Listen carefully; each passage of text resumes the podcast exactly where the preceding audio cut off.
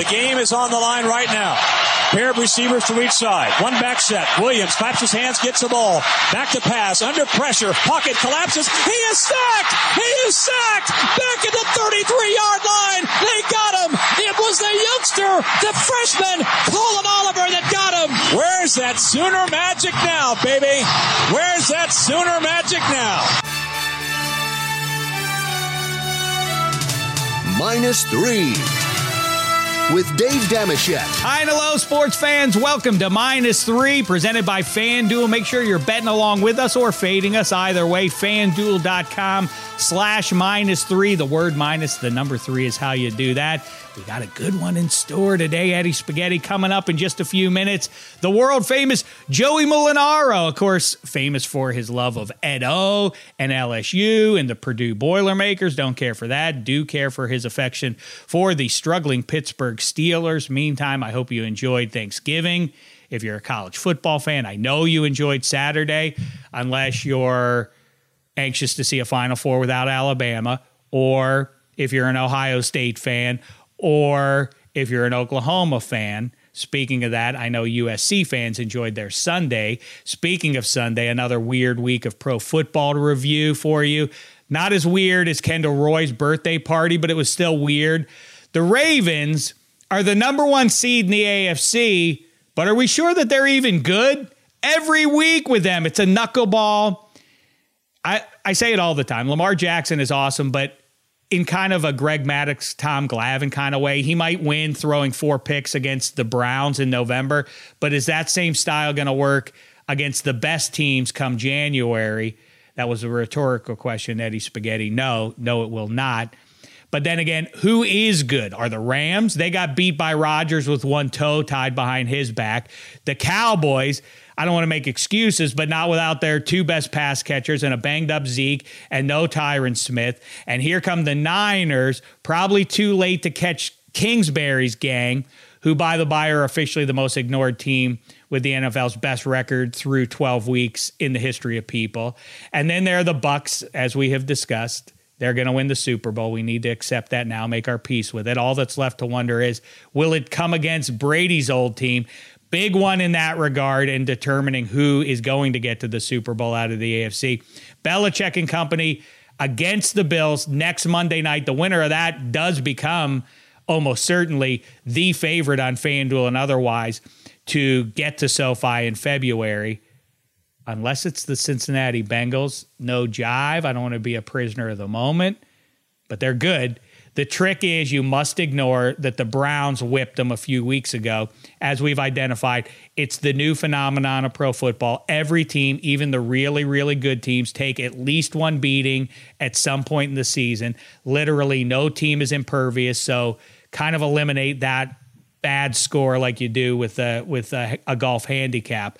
Now, impervious is what the Georgia Bulldogs are to all the jive that every other team in college football has suffered through close calls or outright losses to teams that they shouldn't be losing to. They have been dominant. It kind of reminds me, Spaghetti, of the 2019 LSU Tigers, in fact, but in reverse. I would love to see Joe Burrow's LSU offense against the Dogs D. But before we jump to any of that, I don't want to skip over this, Georgia fans. I know you're feeling very nervous this week. Um, you must first vanquish your Moby Dick or Moby Nick in the SEC title game. Michigan just got there, so there's cause for hop, uh, hope for optimism. You saw them do it. Why not you too? I'm not sure Michigan is going to beat Iowa, though. Also, looking forward to a super fun ACC title game. Pitt and Wake Forest. Final score there should be 131 128. Our pal Sal's very happy today. His Metropolitans la- uh, landed Max Scherzer for way too much money, but at least that money isn't poorly spent like the Carolina Panthers spent on CMC or any other team that gives a running back a big second contract. McCaffrey out for the season. Again, the Browns may also be out for the postseason. Now the question is will Baker be back in 22? There are going to be some real good NHL teams missing the 22 postseason. The Wales is officially loaded. Eddie Spaghetti and Mikey Meatballs are going to break that down for you in just a couple minutes. It's kind of like the NBA's Western Conference was for all those years. Uh, for my money, I'd be more than happy if we could just jump through the entire regular season and most of the playoffs and get to Nets Warriors. I don't think you could do much better than a, a finals between those two teams. And with all that said, Eddie Spaghetti, let's go back to where I started Thanksgiving. How was yours? It was great. Uh, I want to hear about yours too, but we were lucky uh, for us in LA for a few reasons. I mean, it, it was a perfect day outside. It was like upper 70s. Uh, all my you know friends and family back east, seeing them in cold weather and bundled up, and I'm in shorts and a t-shirt is awesome. Uh, you know, we did your typical turkey and stuffing, mashed potatoes, but we were lucky enough to smoke some tri-tip, and that's like the bad Ooh. thing for turkey is the minute you have another protein source, the turkey automatically takes the number two spot and it really does prove that like turkey is okay here and there for a couple of bites, but ultimately not uh, the upper tier of of. I've had it with this hate on on turkey for all my life and for hate. for, for centuries. It's been a popular food stuff. Listen, if you get the if you have my wife's liquid steak, her gravy, I mean, it's just it's the greatest. It makes it sing like nobody's business. And she made the best. I'm not uh, talk about prisoner of the moment. She made the best stuffing I've ever had in my life. She that was dynamite. And then we got a nice cherry pie from a high end place. I'm not usually a, a, fruit pie guy, but I made an exception here. I had a nice pecan pie, so I have no complaint. We didn't get to play the turkey bowl just yet. We had a lot to to squeeze in, but we'll we'll make amends this next weekend. Well, that's the other issue too. Is the you mentioned the football and like the games. I believe the uh, the Dallas Raiders game was the most watched regular season game in uh, a number of years, and it's pretty sad to say with a game that had 28 penalties or whatever it was. Uh, the football was just miserable. The first game, obviously, Bear Lions. Boy, it sucked. Atrocious you and yeah. Well, that was bad. a joke, fun to laugh at, but the Raiders Cowboys one was was upsetting right? I mean, it was like yeah, watching that game really made. Uh, I think if you're a football fan, you, you had to be PO'd watching that one.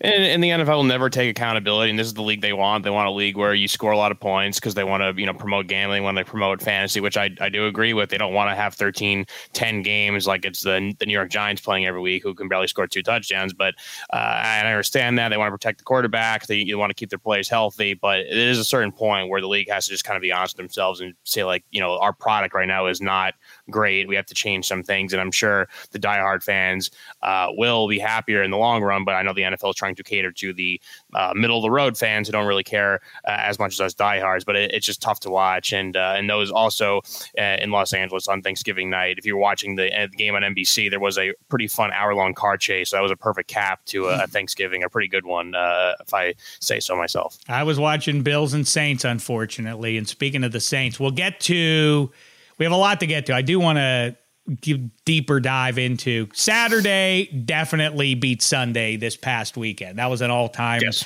college football day, but we'll dive into that later in the week here because you've made a pretty strong statement about preferring now college to to pro. But in the meantime, Saints are on the brain and the NFL playoff race is heating up and in the very mediocre for the most part or at least in those bottom couple of seats in the NFC side. It is heating up, and you should be wagering on FanDuel Sportsbook, picking your favorites, listening to Dameshek, Spaghetti, and Hench, and otherwise, or fading us, like I say, because right now all customers get a $10, $10 parlay bet bonus. Just place $20 in a same game parlay bet and get ten, get a $10 bonus regardless of if your bet wins or loses. I love the same game parlay. It is perhaps my single favorite thing about FanDuel. All you need, three legs there. It's the Cowboys and the Saints. No Mike McCarthy. He's down with COVID. Taysom Hill sounds like Eddie Spaghetti has taken the first team reps there. Let's figure this one out this skid can't go on forever. I know that they're not going to get back Amari Cooper, but Dak did play well. And, you know, this, I, I do like the pedigree of this Cowboys team overall at the most important position. Taysom Hill's a fine story. I do like that Saints roster, um, but they're banged up, and Taysom Hill ain't the answer. So let's go Cowboys Let's go over. Oh, you're shaking your head, spaghetti. Oh no, I'm with you. I mean, the uh, Saints. Are, I was I was just shaking my head that, like I said before, watching the Saints, they could barely move the ball on Thanksgiving, and I think in this game with, with the with Dallas, and, and I've said before, I I love Dallas. Teams are allowed to lose games in the NFL. If there was not 28 penalties in their game versus the Raiders, the the final outcome could have been a lot different. And I, I think you know, when Dallas is right there, the scariest team. So I'm with you. you want to go Dallas over points? I want to go Saints under their team under. Uh, I think Dallas is going to whoop them in this one. And give me one touchdown score from the Cowboys. Tony Pollard. I mean, he's he's to me he has more juice. I mean, he's he's the he's the back that has a spark to him, and he does a lot in the passing game as well. And I know that you know that's what Zeke's bread and butter was. But right now, I mean, it's and Zeke's having a fine season, but Pollard just has that that extra burst. It seems like. All right, I like it. Let's uh, let's do that. And when I say let's, I mean anyone within the sound of my voice, fanduel.com slash minus three. The word minus, the number three is how you do it. And we'll see you in the winner circle. Or maybe we won't. All right, everybody. This is very exciting for us, and I'm sure for your ears. You know him from Barstool and beyond, specifically pretty much anywhere and everywhere on social media, cracking you up and cracking wise. It's our pal, Joey Molinaro. How are you, Pally? Hey, Michelle, great to talk to you, man. It's been too long. I think the last time that we chatted was uh, the night our uh, right now lowly Pittsburgh Steelers drafted one of the high points of the year so far. Old Pat Freiermuth. Uh, I remember that night. You hopped on my show, and that was uh, very kind of you. So good to talk to you. Glad to be here. Dude, Muth. So really, if we just if we just take the thirty thousand foot view, things have been rosy. We talked to Cam Heyward that night as well. Oh. If memory serves, he's been dynamite. He's only added to his Hall of Fame resume. And then pretty much that's all we have to say. But we'll talk about the black and gold, the pro version of black and gold. And we'll see if nothing else here, Joey. I would really like to see if you and I can help the spirit of of uh, the Steelers fans out there because there's a lot of people's people's angry ends, dude. People's real mad. People want Tomlin to be fired. Roethlisberger, he's got to go, dude. Already should have gone three years ago and all that. But let's let's start with more ugliness for Dave Dameshek. Joy for you though, Joey. I'm talking about the Oaken Bucket. Muzzle tough to you. It is uh, it's in West Lafayette. There, you vanquished. Yep. I thought it was a little mean spirited after everything the Hoosiers have already been through to to whip them the way you did. But you know, listen, we can't unring that uh, that bell. Are you the greatest Purdue alumnus of all time? I am not a Purdue alumnus. You're not. There, there's the. Uh, I would say my wife is the greatest Purdue alumnus of all time, and then sli- uh, right below her would be Neil Armstrong and then Drew Brees. Brees. So Armstrong, really? I didn't know Armstrong. All Actually, right, I, I can't really probably, crack too much wise about that. Then, if they first man on the moon. Oh yeah, you know that's the old saying here in uh, in Indiana. Dave is uh, IU always you know your Hoosiers love to brag about their five banners. We know it well. Five banners in basketball, and then Purdue always comes back with the qualm of you may have banners in your ceiling, but we've got a banner on the moon as in what Neil Armstrong planted up there. Uh, so I don't really know. You know, it makes the old frat guys at Purdue feel better, I think. But uh, yeah, old Neil Armstrong, he's uh, he's a he's a boilermaker. Very nice. And what do you think about? Uh, you know, I know you're you're wearing the LSU hat, Coach O. Can't yeah. ever take away 2019 from him, I guess. And now we get Georgia. I was just talking about it. Wouldn't that be great to see this Georgia defense? against that LSU offense. But then it summons for me Joe Burrow thoughts, and now I ha- can't like Joe Burrow anymore. Um, what do you think, though? I, I thought it was very interesting timing on Coach Saban's part, another pal of yours, um, that in advance of the Auburn game, he must have known that they might lose that game because he got awfully philosophical about the meaning of life and all that kind of stuff. Is that uh, was that your read on it as the Saban whisperer? You know, I, that's a great point. I think, uh, as we know, Saban is a, a, genius and a mastermind, not only on the football field, but he knows how to manipulate the boosters, the folks around him, the AD, especially the Bama faithful down there now, Dave. I mean, he he knew this damn well, uh, and you called it. I mean, he he struggled at Auburn. If you're going to say struggled in anything with Saban, at Auburn has been the place where it's been the worst. Kick six, A couple years ago, they had that weird thing at half where he was freaking out about, and they gave out Auburn an extra second, and then Auburn ended up winning. So the times that Bama and Saban have been kept out of the playoff, it's been due to the Auburn Tigers at Jordan hmm. Stadium.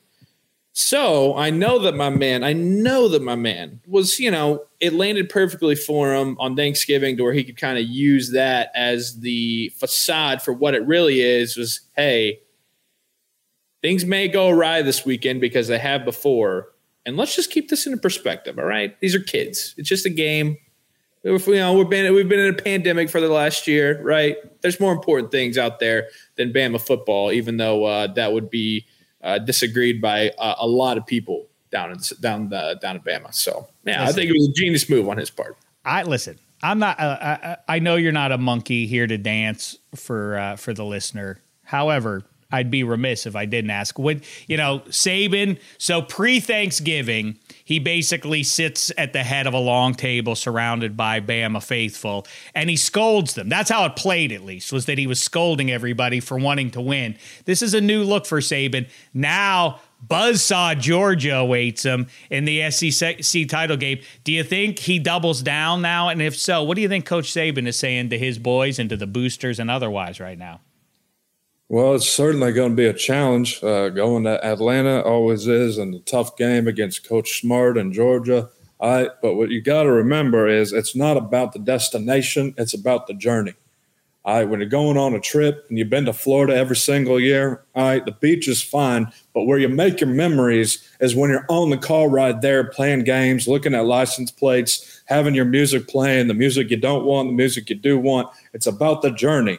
All right, so you're all going to get worked up and talk about how well we may not beat Georgia and we ain't going to go to the national championship, blah blah blah blah. You got to remember, it's the climb. It's not getting to the mountaintop. You get to the top of the mountain of Mount Everest, you can't breathe. All right, when you're on your way up there, you got the adrenaline working. That's the fun part. That's where it all comes in. All right, so don't give me this nonsense now about how we ain't going to beat Georgia and that's not good enough because this is Bama because it's about the journey. And if you can't get that, then I don't know what to tell you. All right.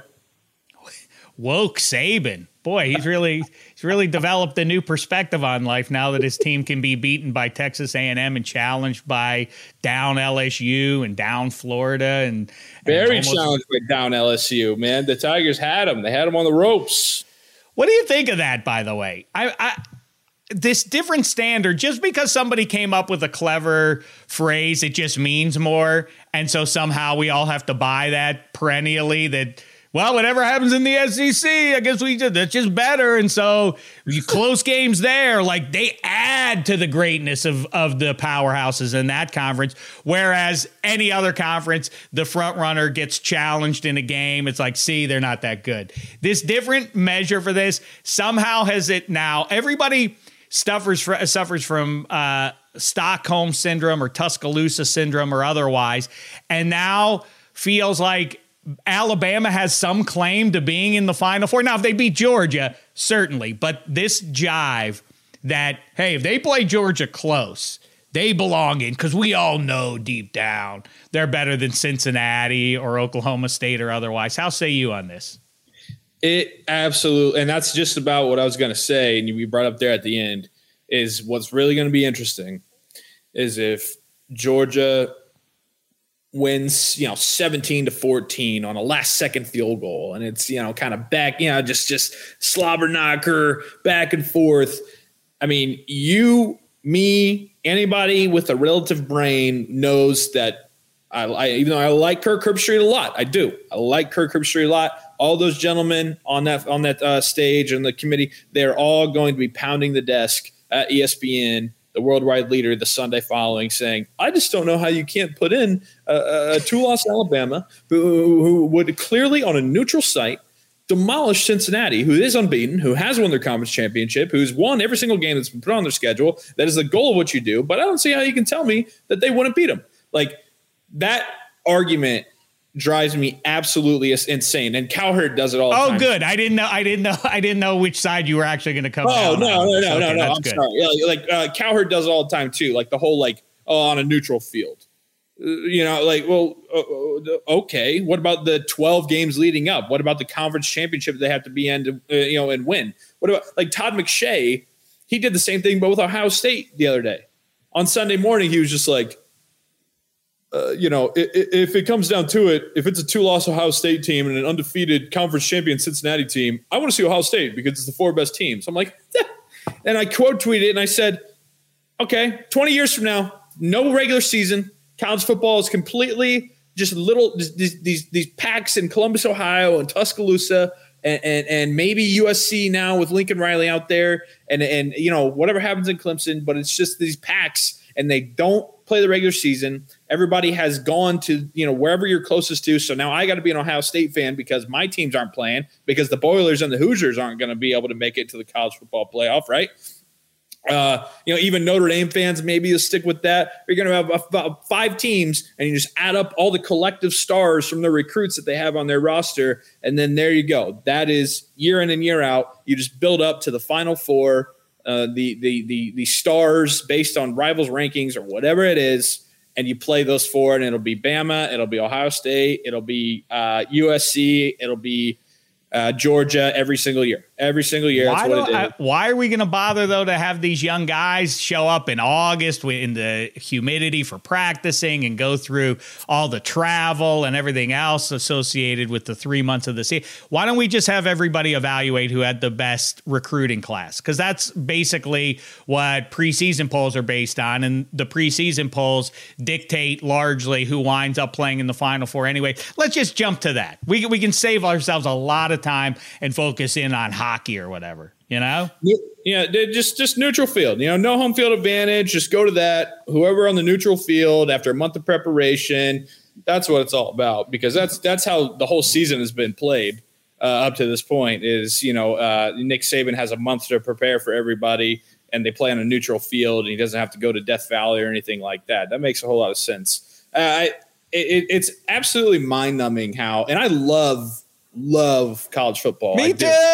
It's the best. the do. aesthetics of it with the the the big when you get close to the stadium and you can literally feel in your chest, you can hear the big bass drum bum ba bum ba bum and the and the whole stadium filled with one color except for the one section of the visiting team and uh, all of it is the be- the uniforms are better in college than they are in pro football so on and so forth. Of course. Hey, how just, about this? How about this? Even like for me, just the fact that it's played on a Saturday makes it gives it the slight edge over Sunday. Mm-hmm. and the NFL is great, but there's nothing like a 10 a.m. cracking a cold one, having your first food of the day, knowing that you got to kick off at 3:30. It's beautiful weather. It's Saturday. Don't got to work the next day. Anyways, you're so right. Well, listen, that's a great point. It's why Thanksgiving is better than Christmas. It's because it's at the start of the holiday season. What is uh, a kickoff early on Saturday? It's the start of your weekend. You know, that's uh, yes, Sunday. I, Sunday, there, there's the black cloud hanging over you while you're watching the game and it's fourth quarter. And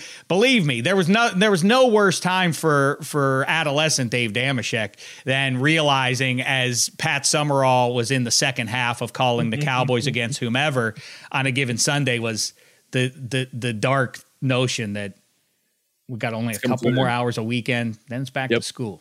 Yeah, not you gotta, good. You got to, you know, the the homework's creeping up on you. Your mom. Yeah, I hadn't done it. I didn't do. I hadn't done the homework at that point. Maybe I would tend to it on Sunday night. More likely on Monday morning on the bus, half-assedly or otherwise. Ah, bad memories. Now here's this sixty minutes clock for me, Dave. The, yeah, the, that was it. That was it. That's when my mom was like, homework done, then you're screwed. I couldn't Bad. fully enjoy moving on up, you know, the with the Jeffersons. You watch the theme and yeah, it's great, but you're like, all right, we've got about like 20 more minutes here. You know, that was the magic of the George Michael sports machine. People attribute great powers. That was probably even predates you. You're so young and Eddie yeah, Spaghetti. Yeah. But that show, you would sit through it. It, it. it proved the power of how awful going to school the next morning was because it didn't make a difference what was on. You were going to stare at anything. Wait, this is this is semi-relevant programming at 11:30 at night. I'm in. Whatever allows me to to to stave off sleep and waking up for school the next day. But yeah, I, I with the thing with the playoff, the the way um that the well, everybody knows uh, that Alabama would smoke um, Cincinnati. You know what? Uh, okay, fine. Put the Bearcats out there with Georgia. What do you think is going to happen?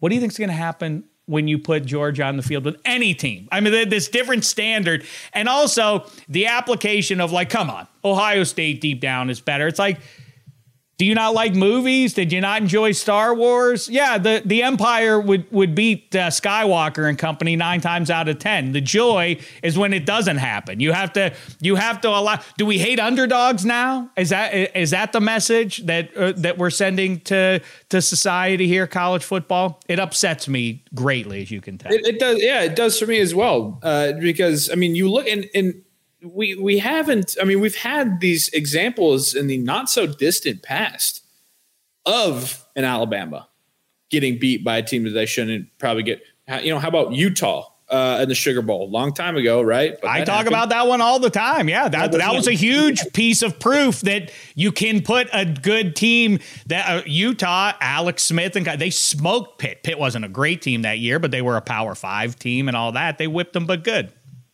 what sucks and what we how we got ourselves into this situation is honestly the first year of the playoff because first year of the playoff i believe it was a two loss big ten champion ohio state that was hot at the end of the year got in at the four seed beat alabama beat the doors off alabama really won the national championship. That screwed us because then it's like it went from you know, looking at to where if you know if Ohio State gets in because they won the Big Ten championship, cool, and then they get their doors blown off Alabama, maybe it's a little different. But because they won the first year as the four seed, then everybody's like, well, that's the best roster. It's the best team playing the best at that time, and they they set themselves up for failure with that, but they set themselves up for failure with just now that it's four teams because then it's like, well, we don't have these automatic bids, so then with the automatic bids, then the objectivity gets out of it, and it's all just it's a mess. Like it's just amazing to me that the a, a product that is this valuable, that like, this much money goes into, that this many people watch and care about, can never consistently, literally back into the 70s, 80s when they just had what a newspaper vote on who the best champion was. Figure it out, guys. Like I like that just fine. I've had my arguments about that. I mean, but it really is when I, you know, when I was growing up, you would I, you know, if you gave me in in NHL in Sega 94, NHL 94, if I had the Penguins, it got to a point with my pals, it was like you're not even allowed to play with them because there's no way to to beat you. If you have 66 in Dameshek's mitts, it, uh, that it's over before it starts. Now listen, I'm not proud of this. Am I a petulant ass? Sure I am. But once in a while somebody would score a goal against me in the first minute or two and i might hit the reset button. You know like ah come on. Like you know because we all know we all know that i'm going to win anyway but why, why why i want it pristine. I don't want that one against me and anything so that was petulant. But the committee has to be better than I was. You understand? It's like, well, well, Alabama, but yeah, but you know they're still better than like that. No, we, there's no reset button. They lost the game. That's the flow of this season long tournament. So it makes me crazy. Now, philosophically, you mentioned Purdue and the Hoosiers, as it happens, not playing, not in contention, as far as I know, for the Final Four. Michigan is with a victory. Yeah. Do you now? root for Michigan to win that game and go to the Final Four, or do you root for Iowa to knock them off? Very likely opening the door for Notre Dame. And you don't even have to get to that level of calculating. You're an Indiana guy. I, you know, I, I obviously matriculated in uh, in Southern Indiana for for four years. You're more dyed in the wool. I assume you don't like Notre Dame, but either way, don't let that even get in the way. Just philosophically, I get if you hate Notre Dame, you want Michigan to win to keep Notre Dame out of it. But in your gut, as a Big Ten guy, is it good or bad for Michigan to win this game? Great. Well, yeah, for Big Ten, yeah, right? No, I mean, no, no. No. As a conference guy, no. I'm taking. I'm objectivity here. I'm taking it out. I'm no. excited that Michigan's in Indy this weekend. I'm excited that they'll finally, hopefully, get a chance to get in. Well, I know what you're saying. I know what you're saying. You should. Wait, wait, you a Bengals fan now too? I'm not a fan of that team. What I'm saying is that uh, I don't want to see the door opened. I don't want Michigan to open the door for the committee to be licking their chops back there, doing the meme of Spice Adams, rubbing their hands together because they're like, oh, yeah, now that Michigan's out, give me a two loss Ohio State, give me a two loss Bama. And then we find ourselves having uh, uh, Georgia, a two loss Bama, a two loss Ohio State, and then whoever, I guess Cincinnati, whoever gives a hell, whatever the last one is. I don't want that. I don't want. I'm a big person that's like the, the, the whole leading up to your resume, your, your portfolio of what you've done, your, your product of work matters. You can't just do like we talked about, where it's like, well, Alabama lost three games and they didn't make their conference title game, but Nick Saban, neutral field. I mean, come on, like that, that doesn't make any sense. That is a terrible, terrible argument that should not be able to just be like, well, I mean, God. That, that's essentially what they're saying. Yes, of people, course. That, that, a, a, I'm, people I'm, committee, uh, sorry, committee of people who get paid a lot, who are very well off, who get to sit in a room and eat, you know, kush pizza and just just hang out and talk about college football. Essentially, what you're saying, if that happens, is you they get to sit there, lean back in their leather chair, and go, ah, I mean, come on. That's the argument. That's not acceptable. Of course, that's of course, that's true. Listen, you think about the things that you would eliminate from history if you took the Celtics played the Houston Rockets in the 86 NBA finals. Did anybody in that moment say like, "Ah, come on. It's magic and cut. everybody knows that the Lakers are better than the Rockets. Send them anyway. That'll be better." I mean, just these, these nonsensical arguments about and, and it's the same people who couldn't stand when when I was growing up and I liked the polls at the end of the 20th century for the most part. There were some weird seasons where things weren't completely satisfying, but that hasn't been resolved. People are awfully unsatisfied with the results anyway. Um, but uh, uh but yes, the the idea that we should eliminate that be, because the subjective, the same thing as the polls are too subjective. What are we? The committee is subjective too. Like, yeah, come on, oh, come on. You know, you you know, Bama's better. The, the, committee is supposed to eliminate this stuff. And it would have been like you know would have been like it just reminded me. It would have been like uh, you you mentioned the Celtics and the and the Rockets. It would have been like in 05 when our, our boys in black and gold come into Indy. They punch the Colts in the mouth in January. Vandershank, you know, does his thing and misses the field goal. It would have been the NFL playoffs saying the Colts did beat the hell out of the Steelers in Monday Night Football earlier in the year. They had a chance to tie it, would have probably won in overtime. Sorry, Pittsburgh, you're going home. You're packing your bags and you're going home. Rest in peace, Tunch Ilkin. All right, listen. I we we've staved it off staved it off as long as we could here. Let's let's get to it. The main event now. You you boosted the spirits, I hope, of college football enthusiasts. Now let's turn our gaze to one of the 32 teams. As John Facenda, I'll paraphrase him, I'll update it for the 21st century, but as you may know, he said once there are 31 teams in the National Football League, and then there are the Pittsburgh Steelers. Now, if he were to say that now, I think he would be identifying there are pro football teams that have the ability to stop the opponent from scoring every time they touch the ball. And then there are the Pittsburgh Steelers because in 2021, things are awfully bleak in terms of defense. You know, I feel like Joey, uh, for all, and I've been saying this for a year, for all the, or almost, uh, pretty much since the Cleveland game in in January, which is now rivaled, not as bad as what happened in in um, Pittsburgh in January, but this was pretty embarrassing stuff in Cincinnati on Sunday. Um, but ever in between those two games, I keep saying over and over again, I get all the hand wringing about 39 year old Roethlisberger's immobility and all that. The offensive line ain't great. It ain't up to snuff, and hopefully it'll round into shape before 2022. And uh, Diontae Johnson drops the ball too much, and so on and so forth. But this team is predicated on being defense dominant. And all, it, when they fell apart down the stretch last year in that playoff game, and now consistently big plays, inability to stop anything, I feel like it's been until the Devin Bush emerging melodrama here now that he hasn't been good, even though they traded it up to get him.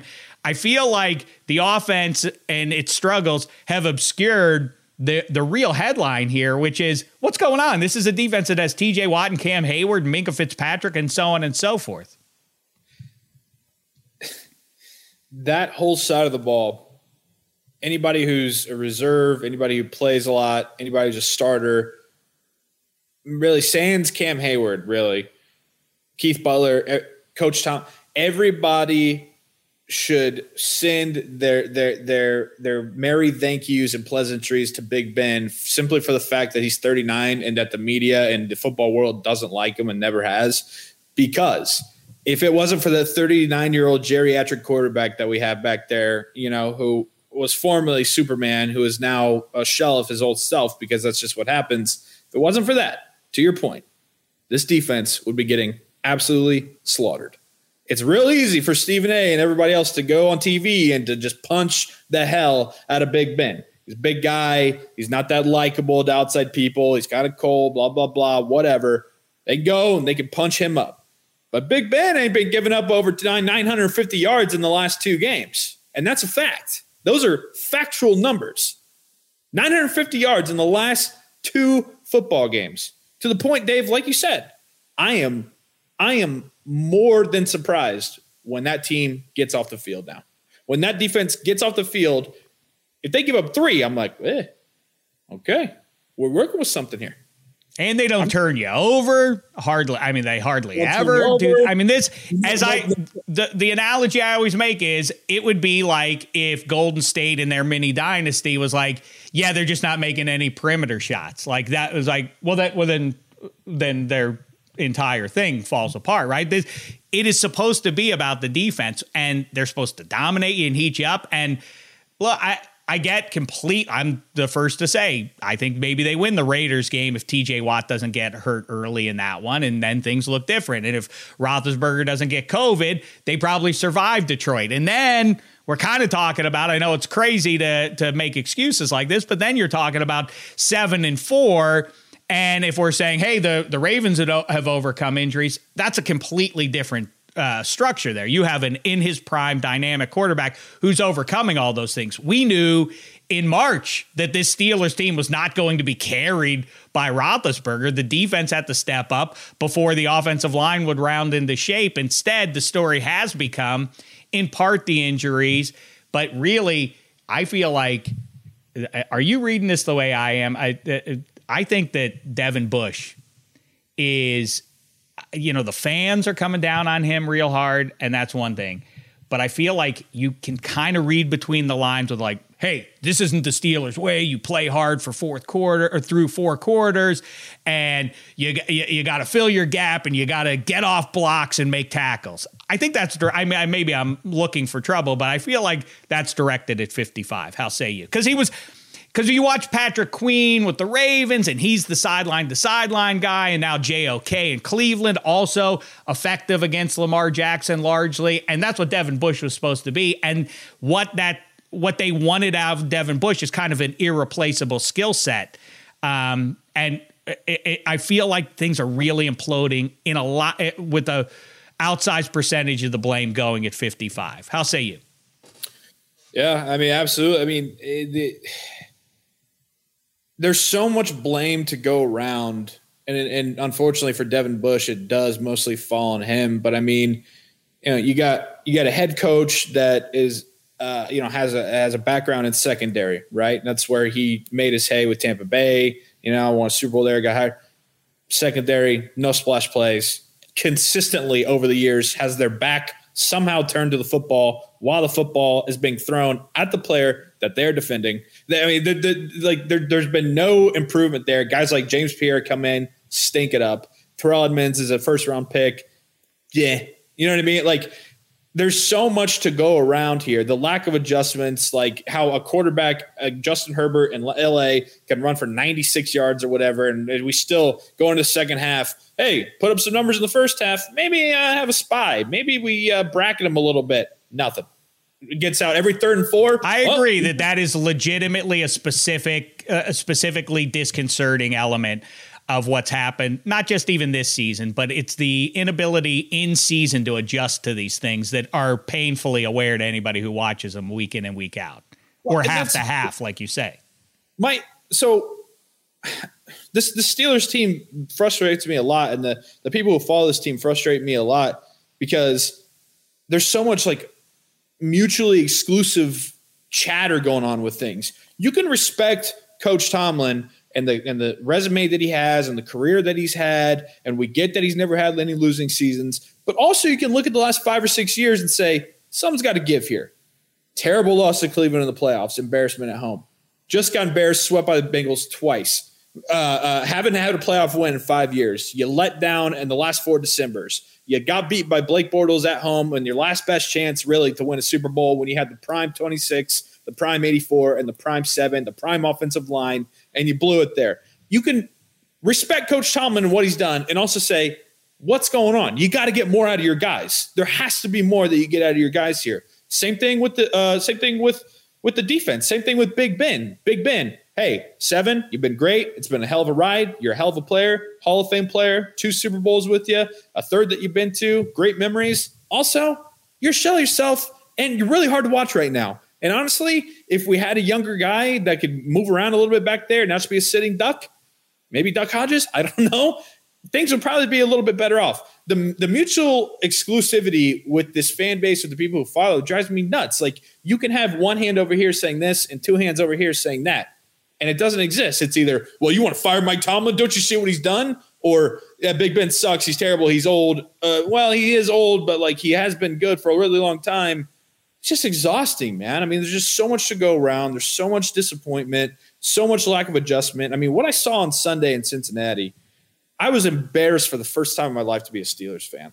It was an absolute putrid showing of everything. I'll do you one worse. That's not the first time I was embarrassed. As you mentioned, the Jacksonville playoff. I mean, the playoff game. The Steelers were were significantly better as well as as well as that defense was playing. They got embarrassed, and it was uh, uh, the exact same first quarter against Cleveland less than a year ago. Now this one, and you know everybody in the NFL these days gets blown out at least once. The Cardinals have been blown out. Tom Brady has been, the Patriots have been, the Bills have been. So the Steelers aren't unique in that regard. And I am willing to give them some latitude in the vacuum of 2021. I don't think if you hook Tomlin or Colbert or anyone up to a lie detector that they would say, yeah, I think this is a Super Bowl contender if things go just right. I think they were trying to thread the needle that the 2015 Broncos were. Get decent play, get three or four big time plays out of your Hall of Fame quarterback and let the defense dominate. And the defense hasn't held up its end of the bargain. I think they knew that this was a transition year. I guess if there were anything to change, if you if you had one move, if you were in the seat of Kevin Colbert for this past ten months, what's the one move you would have made? Forcing Roethlisberger out, even though he indicated, "I'm coming back, guys," and so you owe me a certain chunk of loot, and I, I I'm I'm gonna play. There was no way around everybody's fantasies about that they should have purged him. I'm not sure exactly how you do it without, especially colored by how AB left, Polamalu left, Lev Bell, now uh, Melvin Ingram, James Harrison. If you push your franchise QB out the door against his will, that's that takes on a, a real ugly tone to it. Um, I think you know 2020 hindsight on where the cap landed and everything, if they would have signed a guy like Linsley who to play center, who instead landed out in Los Angeles for the Chargers, I think that would have set things up in a completely different trajectory. You drop a, a vet right into the middle of the offensive line, but you could also sell me on Steven Nelson uh, re-signing instead of rolling with James Pierre. How say you? Or make a different draft pick in the first round if you wish. No, because I'm not about I, I you know, people want to come down hard on Najee, and I, I'm I'm I'm not with that. I mean, it's the situation he was landed in. You know, like there are enough defensive players already coming down hard on him because no one blocked yeah. in front of him. if Najee, you know, it, it, and you know, everybody wants to talk about old James Conner and what what he's doing in Arizona. If Najee was drafted to Arizona somehow, he'd be an All Pro. Sure. I mean, yeah, like you know, and, and that's great for James Conner. Again, like you can be happy for James Conner, good deal wasn't working in Pittsburgh, wasn't going to work in Pittsburgh, right? So you had to get Najee Harris. I I'm I am tired of this franchise as it currently sits being completely strangled by the ending of this Roethlisberger tenure.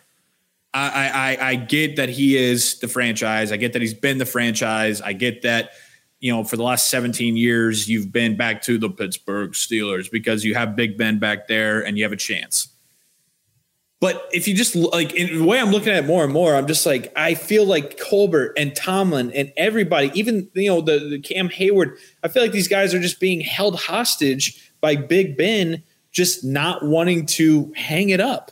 Walk out, man. Walk out when when you're when when you're you know instead of like that Batman line. You know, sometimes you you either live long you die a hero or live long enough to see yourself become the villain I mean, he's bordering on that, man. Like, how tired are folks at Pittsburgh or the Steelers Nation? Are, how tired are they going to be of of watching this really sad showing of this guy who's been Superman for us for so long just crumble down the stretch? You know, like it, it is really shaping up to be a very, very bad ending with the schedule that the Steelers have. I agree with, with that. that team is playing with with the, the the absolute just lack of life and everything, you're looking at six ten and one, Dave. Maybe right now, six ten and one if that happens, you know, I am not big on just generally speaking because I'm a great guy. I don't advocate to fire other human beings and have them go jobless and all that. But specifically with this, this is a classic sort of like they they they got to get rid of Tomlin, dude. The locker room don't respect him no more. They, he's they're tuning him out clearly and all that. What's what's the answer? The same thing I would say about Roethlisberger. If he's going to say I'm coming back and I, I hear you on people don't want to see it and it's uncomfortable. It's watching Ali when he had the mustache at the in the twilight of his career. That that's the equivalent of Roethlisberger kind of limping around instead of shredding uh, shedding uh, 300 pound men with the greatest of ease and all of that. There just wasn't a solution. I think Colbert and Tomlin and everybody else under and Canada and everybody else understood he's coming back.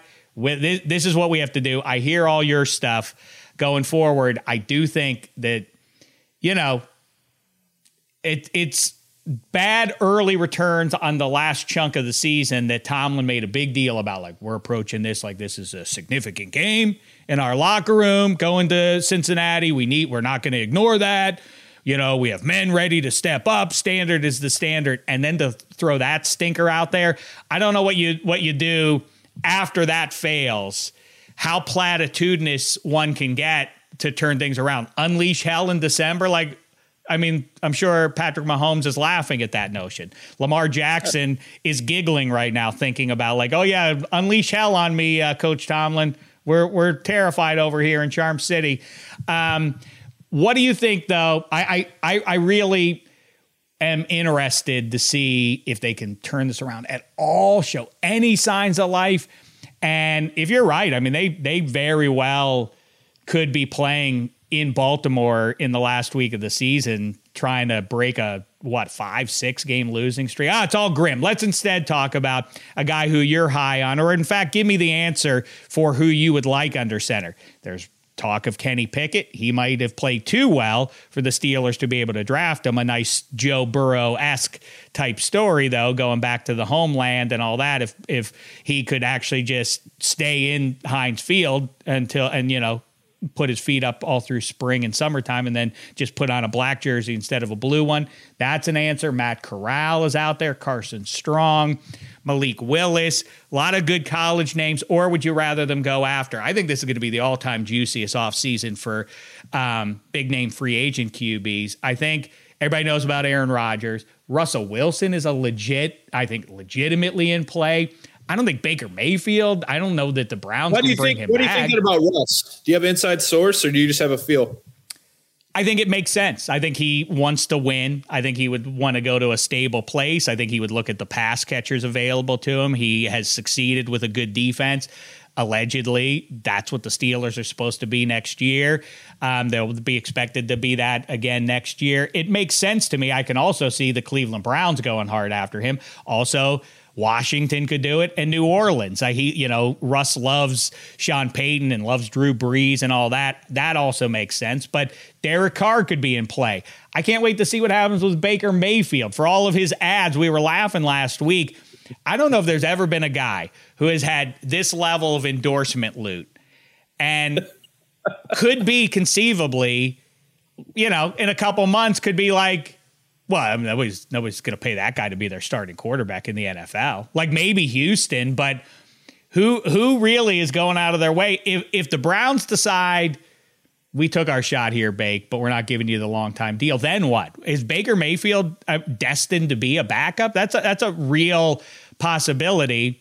And but I, I just I don't buy that the sky is falling and in the age of free agency it's going to be a 10 year period of waiting for the next guy if your personnel guy is good at drafting or bringing in the right free agent it's going to be a very short time on the shelf. You saw what the Patriots have done, turning things around real quick. You bring in the right guy. The Rams have mostly succeeded bringing in um, a high profile guy. I think it's as easy as that. The the trick is to not miss on the draft pick if you do that. If you pick the wrong guy, if you're the Jets and you take Sam Darnold, well then you're screwed. But short or if you're, you know, short of that mistake and it's a sizable one, I don't think that doom awaits um, any fan base out there because their big name quarterback is about to move on, whether it's Seattle, Pittsburgh, or otherwise. Yeah, I know. I I'm with it. It's, it. It will be fun, and that's why we're kind of at this weird point right now because it's like, okay, you know, Kaboly, our guy Kaboly sent out. You know, I thought it was a very spot on tweet this morning. He was like, "This may be the most important, you know, but you know, besides Super Bowls or whatever, you know, you look at regular season. This may be the most important game in the tenure of Mike Tomlin because."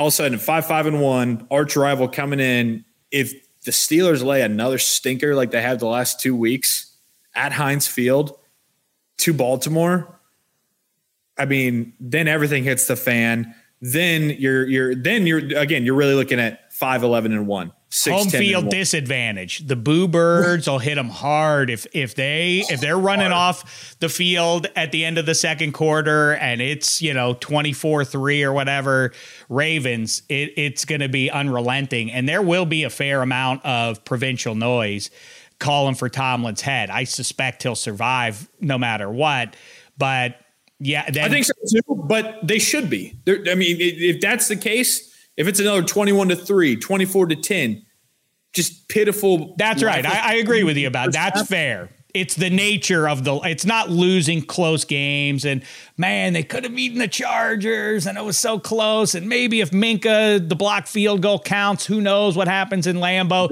Getting yeah. humiliated in the fashion that they did. I mean, you know, and it was fluky that they got back into the Chargers game um, because of block kick and a block punt and everything else. But that really salvages it being even worse right now. If they don't, you know, get a couple of fluky bounce off Cam Heyward's helmet and a block punt, then they would have gotten housed in two straight. And you're right. I mean, I it's hard for me to make a case that um, that things are that this is, that all losses aren't equal. That this will that this will start to there'll be mounting evidence that boy this guy's lost the team, and if Devin Bush gets sideways like I fear he might, this is this is all too sad. I want to. I, I, have well, to go. I, mean, I got. I got. I, I got to follow up on a couple things because that Chargers game, literally, they scored at will. They go into Denver next week in Vic Fangio. They struggled getting up 14 points. Look like a JV team. Yes. Compared to look like a freshman team compared to. I thought that uh, was going to be their launching pad. As it just turned out, the Steelers have become everybody's mulligan. Yeah, just like yeah. oh yeah, we get right when we play them, but now back to reality. Now we got to right. play the Denver Broncos. It's embarrassing. Yeah, exactly. Right. Come on.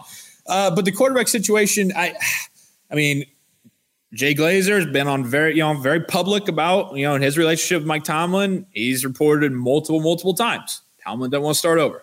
You don't want a rookie quarterback. Okay. So, you know, if you're taking it at that heading into 2022 winter, into the draft season talk, you know, in the free agency, if we're taking it with that, then it's like, okay, are we thinking then we're not going to draft, but are going are we going, you know, the Jacoby Brissett, Tyrod Taylor, Marcus Mariota bunch to kind of hold over until you you get that guy, or are you going balls out and you're laying something on the table for Russell Wilson?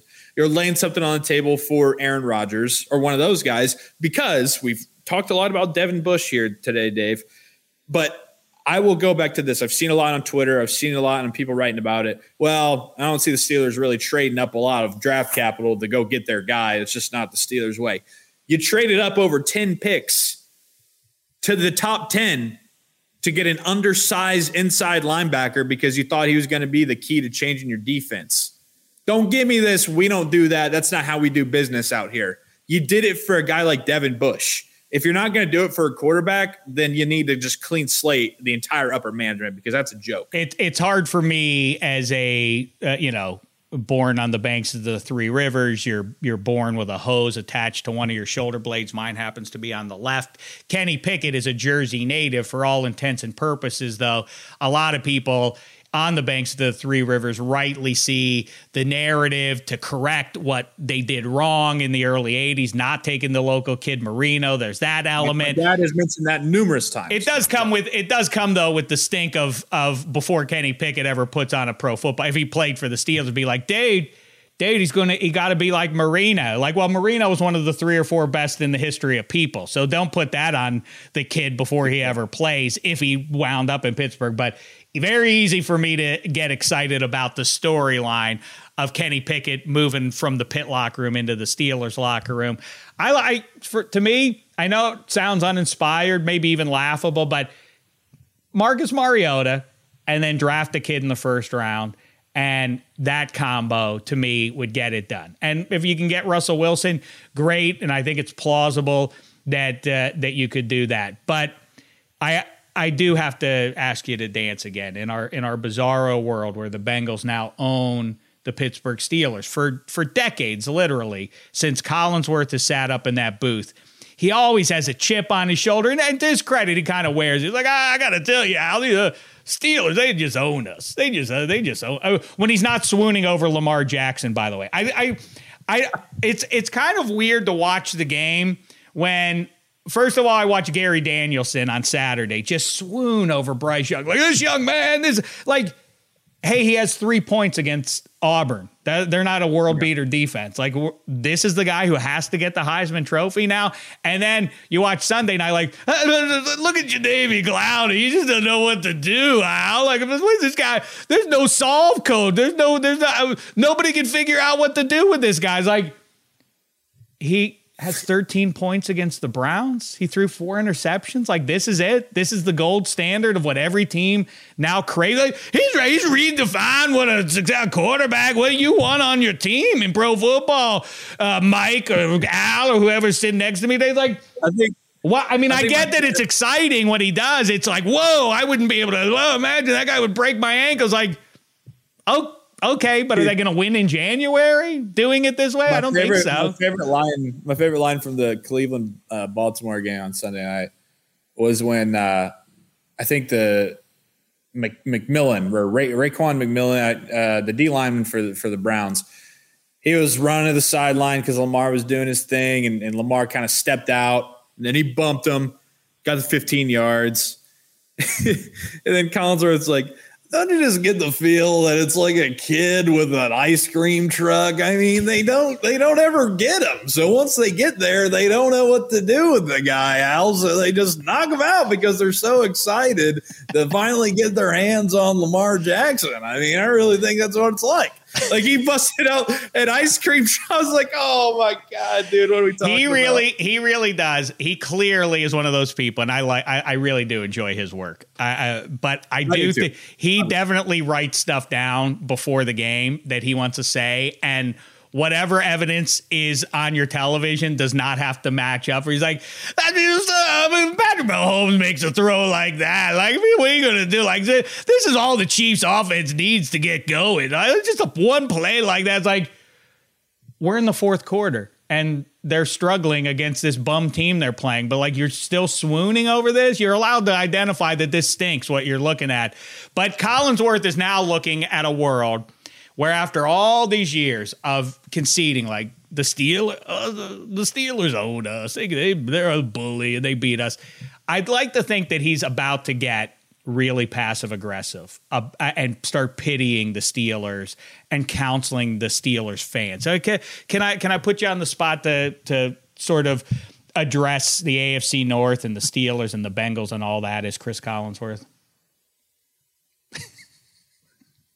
Boy, I'm not too used to this, Al. I mean, finally, the Steelers knowing how I felt all those years in Cincinnati. I probably would have played longer if I wouldn't douse myself in Skyline chili after the Steelers came in and just blew our doors off. I mean, it's just year after year. It's like when you have your big brother and he just continues to just put your face in the dirt and then you hit puberty and you get a little hair down there and finally you buck up and you decide you're going to be done with it, Al. And that's exactly what we're seeing with the Bengals right now. Changing of the guard in the AFC North. There is no doubt about it. Yeah, Joe Burrow taking uh, old man Roethlisberger down into the blocks and making baskets over him and beating him in, in first to eleven oh, yeah. for the first time in his life. That's exactly kind of what it feels like. But yep. we've kept you way too long, Joe. You're the you're the tops. We appreciate uh, you making time for us and are pleased as punch for all your success, man. And like I told you before, you really filled a time as we get well, not away from COVID, since I don't know if you heard there's a new one now, but um, well, you really did do a great service for society in in those first few months, especially when we were when we were all like, what are we? What do we do now? How do we fill our day? There was always, it felt like, at least one nice uh, video up there to laugh at that you were providing our eyeballs. And so uh, we're thankful for that. Continued success, man. And you know your success now becomes more important since we can't lean on the Steelers' success. But who knows? so listen, we beat them birdies, and then uh, we beat them birdies, and then uh, you know things ain't. It ain't like uh, you got the uh, Chicago Bears in uh, eighty-five Bears ain't playing, dude. It's uh, them birdies ain't that good. Brian's is done. That's a win. You know that. Yes. They're they're we'll beat them. Dave, thanks, man. It's uh, God, this was a very needed uh, after Sunday's debacle. A nice little therapy session here, and I'm sure you know uh, once it comes to springtime and free agency and, and the drafts, we'll have plenty to, as you say, kibitz about. And I would love nothing more to to hop back on, man. So I really appreciate the kind words and and uh, you being a, a mentor to me. I, I, really do. It means a lot. So, oh, please, thanks. you need no help from anybody. But uh, yes, anytime. Uh, it, it, let's count it as a date for spring, if not before. If somehow, maybe they, you know what could be a home game in January in Pittsburgh. If there is, I say here and now we meet up at it, right? Let's do it. Hey, we can right. reel off five in a row. They were the Pittsburgh Steelers. Unleashing hell, man. Eddie, good to see you too, dude. Sorry about the Giants. see, could always we're, be worse. Together, bro. They're in we're playoff contention. We can't make fun. And he's a Notre Dame fan, and he's going to wind up in the playoff when it's all said and done.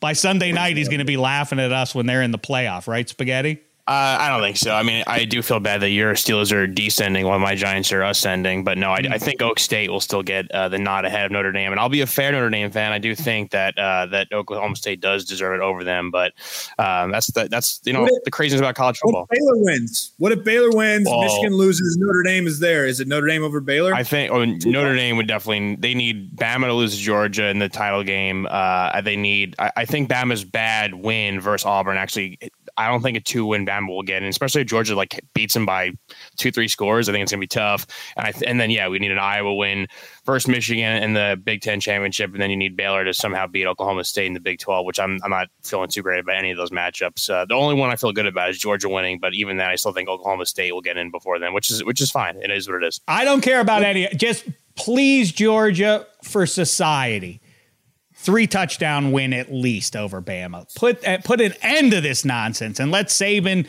walk the sands all off season and uh, ruminating about the meaning of life. That'd be fine by me. Real, real quick, what's going to happen? I've seen some projections.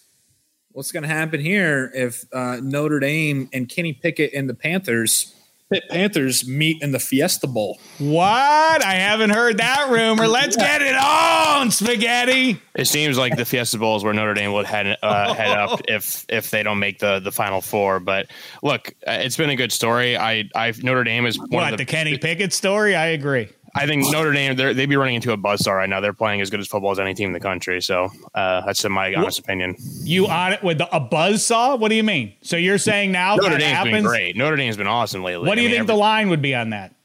Notre Dame Joey? would probably be favored by I would say I would over a touchdown. Oh, they would not. Do I you think, think so. that's true, Joey? They would not be favored Seven by a touchdown over Pitt. Notre Dame Pitt. Hey, Dave, on a neutral field, right? field. Brian Kelly over uh, who's your boy out there, uh, and who's who's leading the charge? The Deuce, um, Pat, Pat Narduzzi. Pat Narduzzi, Brian Kelly Narduzzi, neutral field. I mean, that's at least a touchdown there, Dave. All right. Well, then I'll see you in. Uh, I'll see you both then. I guess in uh, in Arizona for the Fiesta Bowl. I'd be more than happy to, to see you out there.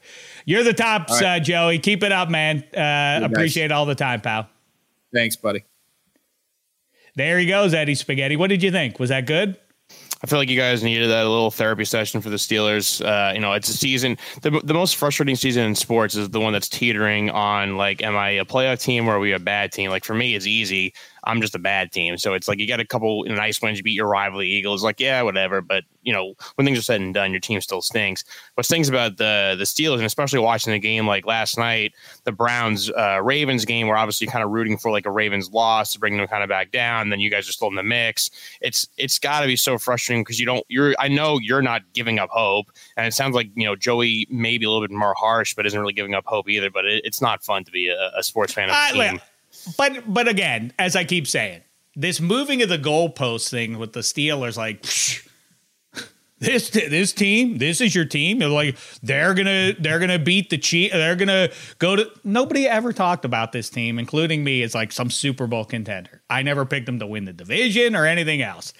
It was, was gonna be uh, if they, you know, what I root for is for them to get to nine, seven, and one now and keep the keep on rolling. That's a nice record. People can be cynical about never going, um, ne- always having a winning record or, or never having a losing record. If you're Tomlin, it is meaningful. That is a a great standard to maintain, and that's I think that's what you root for now. And if by you know do I now think that they're gonna go five and one? No, I don't. But if they did, they would win the division probably. If that one doesn't come in the division, if they beat the Ravens twice and the Browns once, then they're in play, but the Ravens are ahead of schedule where I thought they were. That's really mucked things up, and the Browns are probably done. So, anyway, um, enough about all that. Um, good times, yes. I felt we needed. I appreciate anybody who's still listening to us right now, indulging that uh, that heavy Steelers talk because this very very likely does end any meaningful Steelers talk for the rest of the regular season, and wanted to get it in with one of uh, one of their biggest fans. Um, before it really, really got to be too self indulgent to be talking about the Steelers when the playoff race is really heating up there. So, anyway, good time. So, did you like the impressions? Oh, they're always the best. I mean, his videos are, are must watch every time he like uh, you scroll on Twitter or social media. You see him, you got to tap it. You got to listen to full volume because he's he's as good as it gets. The subtleties of what I mean, like he's getting better at doing impressions, which is admirable. A lot of people just like they're good at something and then they just stay there it's sort of like we always talk about with like a quarter. A lot of guys can go into an NFL game as a quarterback and kind of light up a team, and you're like, where'd this guy come from? It's another thing when the defense then adjusts to you and to keep doing it. It's kind of like that. Yeah, we know what to expect, Joey. Show us something new, and he keeps doing that. So I uh, I tip my hat to him on that front. But let's set all that aside and let's get back to a little bit of puck talk. I want to hear about Ovechkin, spaghetti and meatballs. I want to hear about Meatball's first trip to Long Island to the new arena. I, you know how good a guy I am, spaghetti, and I texted this to Meatballs to prove it to him how good a guy I am. I'm glad that the Penguins beat him in his first game, but I am sad that they that the Islanders didn't score a goal. Although I almost laughed when I just said that, but I but I do but I I legitimately do feel bad for him to go to the building and all that to see the new place. You don't even get to stand up and cheer one time in three periods. That's sad. They are in a real tough spot, and uh, you know I texted him something similar about like you know he says he still has faith, and that's like a running theme in the show that he still has faith in the Islanders. But I do feel bad in the sense that having a 13 game road stretch to open up your season to start, you know, for the obviously the building of the of the UBS arena, and then having all their uh, they the NHL's COVID protocols are quite strange, and nobody seems to understand them fully. But it seems like the Islanders have had uh, way more COVID, you know, pr- uh, protocol uh, absences because of it. So they just had dealt a, dealt a really bad hand, and I, I, do feel for them. This is a team that was up there in the odds to win the Stanley Cup Finals, and now they may be, you know, the bottom of the of the division. So it's a crazy year. Well, yeah, I, I, look forward to hearing what your thoughts are in here. Real juggernaut, though, shaping up in the whale. So many good teams over there. Um, before we get to spaghetti and meatballs, though, a quick word.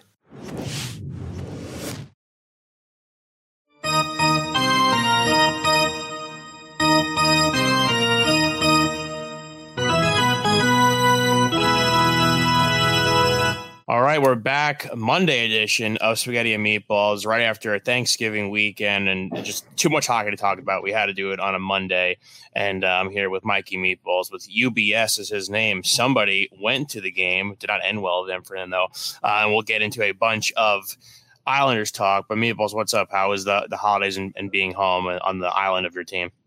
Good. Uh, played some roller hockey. Got some some hockey in. UBS is great. Um, I, I definitely recommend you check it out, no matter what uh what fan you are. But um, yeah, and if you're there, Drew, uh, too, try the Islander, uh, the sandwich that's there. It's a bagel with cream cheese with a spicy chicken. Well, well we'll get uh, into a, a, full review, but first, like you said, you're playing roller hockey. Aren't the Islanders going to need to like sign you? Maybe they might need. They have no one left.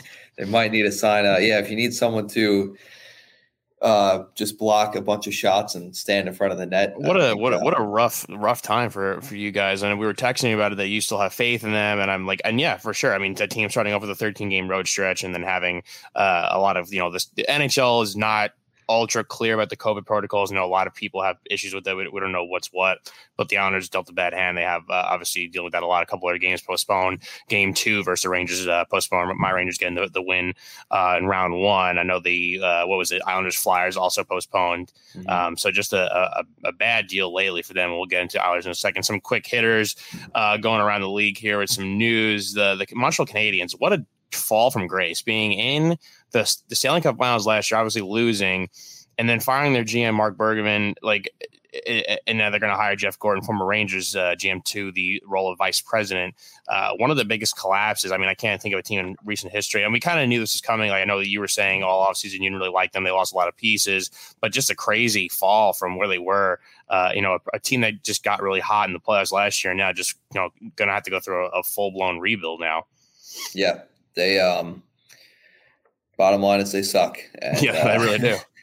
You know, I think it. I said it a few weeks ago, and I'll say it again. Got losing guys like Phillip Danault, I think, really hurt. And sure, they did not replace uh, really any of that, and you know, guys like Caufield have not found success yet. So it's going to be tough until they can find you know their replacements and right get on the same page with each other and and i don't want to spend too much time in this but they they are hiring jeff gorton like i said and and he's a guy that you know people shouldn't look at as like oh well he turned around the rangers he'll turn around this team it's like well he got the number two pick then the number one pick and they also signed artemi panarin before him and they like you know it was a thing where it wasn't like he kind of did all this. Like the Rangers had a pretty good minor league system. Like, eh, look, if he turns around, good for him. But this is not the same scenario. Like, they have to really start from the ground up here. So uh, that'll be tough here. Uh, another Another thing going on in the league, uh, Evander Kane was uh, cut or released or put on waivers, uh, and he's uh, his agent said he's seeking a trade. You know, there could be some teams that are interested in him. A lot of baggage with him as of late. I mean, uh, I know maybe a, a team like your Islanders could use some warm bodies. Maybe they can take a look at him. You don't want any part of that. You know, talent wise, I think uh, I don't know. I I'm gonna, I'm just gonna say no. I don't I don't need to get no. into it, but uh, I don't think it would mesh well with the the current clubhouse. I don't think it provides too much of a spark um, for a team like the Islanders. So I'm I'm gonna say no. Yeah, it would be it would be interesting. It'd be be kind of fun. I totally agree with you. He's a talented player, but hockey is one of the sports where the chemistry does matter, and uh, just injecting a good player doesn't necessarily mean results. So uh, I'm with you on that. And the, the last, not really news, but Alex Ovechkin. Man, I mean, I thought Washington would drop off. I'm not sure. Did you say you thought Washington would drop off too a little bit? A little bit, yeah. And they're not, and uh, neither is Alex Ovechkin, who is, uh, I think, his best goal scoring season was his third in the league with 65. He's on pace for 70 right now. Uh, I know there's no current odds on FanDuel.com uh, slash minus three right now, but you know, we, we thought McDavid had this thing locked up, maybe Draisaitl, but right now it's like, is the Great Eight? Is he going to be in the mix later in the season? I think I think that he'll give it to him if he keeps it up. Just out of uh, respect and a kind of like a, a cap, a tip of the cap at the end of his career. Yeah, and it's almost like you know, McDavid. You could probably give it to him every year uh, type sure. Thing. It's going to be like it's going to be. I'm so glad you said that. It's exactly what that happened to Jordan during like his uh, run when he could have won an NBA MVP every single year, and the writers got tired mm-hmm. of giving to him. They went. It's like someone else. Like you're basically giving the MVP, or in this case, the Hart, to the number two option. So that's yeah. exactly true. Well, and essentially with Ovechkin, it would be I think he'd be more valuable to the um, Capitals, I guess, than McDavid would be to the Oilers in a weird way. Mm-hmm. I mean, I guess you take McDavid off, you still have Draisaitl who's putting up. I mean, I know they go together and stuff, but you, you know what I'm, you know what I mean. Oh I wait, update. Uh, speaking of the devil, uh, I just refreshed. FanDuel has the Hart odds up right now, and Alexander Ovechkin coming at a plus seven fifty.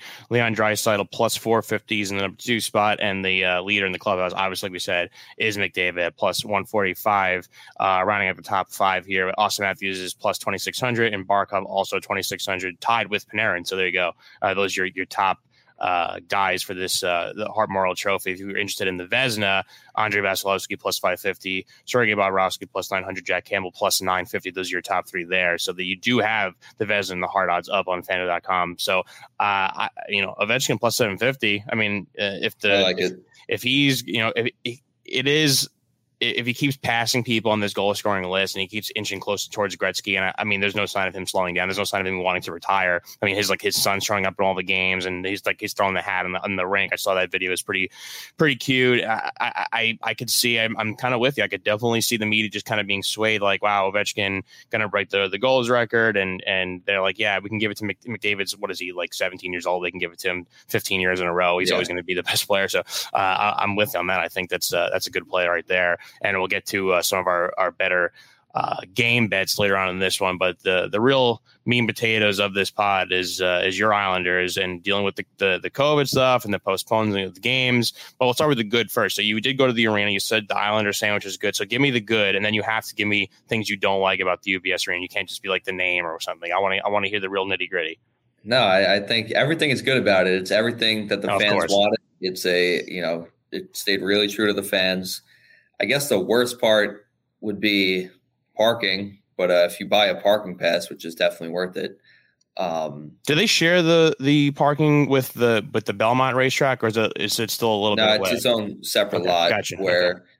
uh, yeah, parking pass. It's a little expensive, but it's definitely worth it. I got right in and out. Uh, it wasn't too hard to figure out.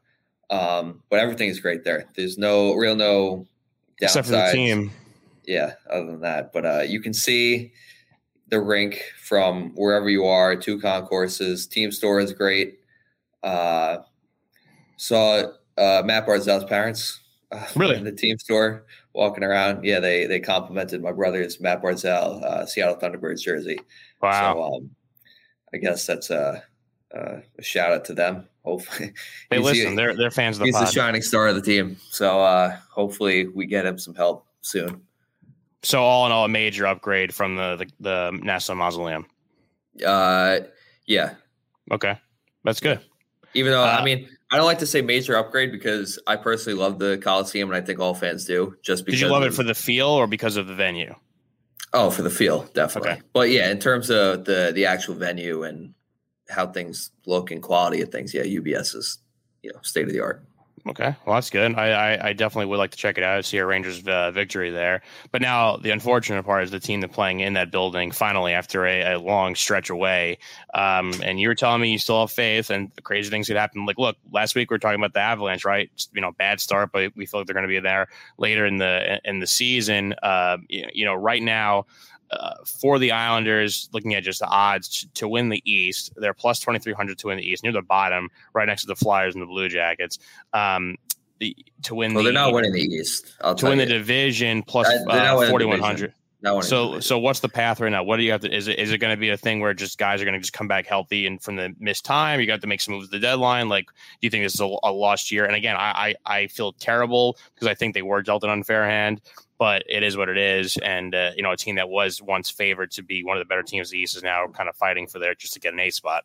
Yeah, well, if you talk, listen, the the big thing is that they just make the playoffs. I think mm-hmm. as long as they make the playoffs, that's that's fine. Um, if you go on Twitter, every Islander fan will tell you otherwise, and that they're the worst team ever. Their window is closed; they'll never win again. Um, they need to trade everyone. Uh, Lou is too old for this. Barry is lost. He has no idea what he's doing. None of that is true. Um, I'm still pretty calm. I listen. There's only so much I can do as a fan. I can't go in there and, and change everything. I'm not on the ice. I can't, you know, play. Uh, so I have total faith in, in Barry and, and Lou, and they'll do what they need to do and get the team in working order. And if they don't, well, they don't. There's nothing else I can do. I think, like you said, it's a bit of unluckiness where that you play 13 games on the road, you come home to a new stadium, all your key guys who have been waiting for that moment have COVID mm-hmm. and they're out. And on top of that, you can't get a bounce either. Like they, I think they, I saw a stat where they were like 11th in expected goals or something like that. And, um, but ranked like near last in actual goals scored. Mm-hmm. They're just so not converting. Yeah. They're just, they're not, the puck's just not going in the net right now. So combination of that is not, not helpful. I think there are some things I'd like to see uh, change. Um, I think my one recommendation would be if you know those guys aren't back. I think you have to maybe stack the top line and, and give.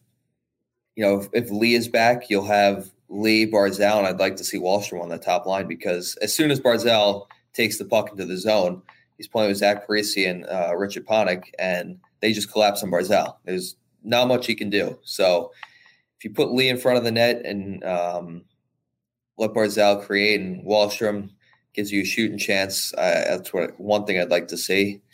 Uh, you know, there. I think the guys who have stepped in have been okay. Um, they haven't been great, but for HL caliber players, they they've been all right. I like it. It comes down to you know guys like Palmieri, Pageau, doing what they had, uh, you know, doing what they're paid to do, and they're just not doing it right now. So here's the million dollar question. This is this is the one. You said they're not going to win the division. They're not going to win the East. But Islanders to make the playoffs right now on FanDuel.com slash minus three, plus 200 to make the playoffs. No is minus 280. Are you going to put your tons and tons of money in your in your Wait, family's so home? So minus- Islanders Islanders to make the playoffs is plus 200 right now on FanDuel. Is that a bet you're willing to make? Yeah. Yeah, you're gonna you're gonna make that. Mm-hmm. Listen, it's not it's not too like they're in a pretty big hole, but it's not like super super steep. I mean, you go back. I know Trotz referenced it with the the Blues being in last place at the All Star break.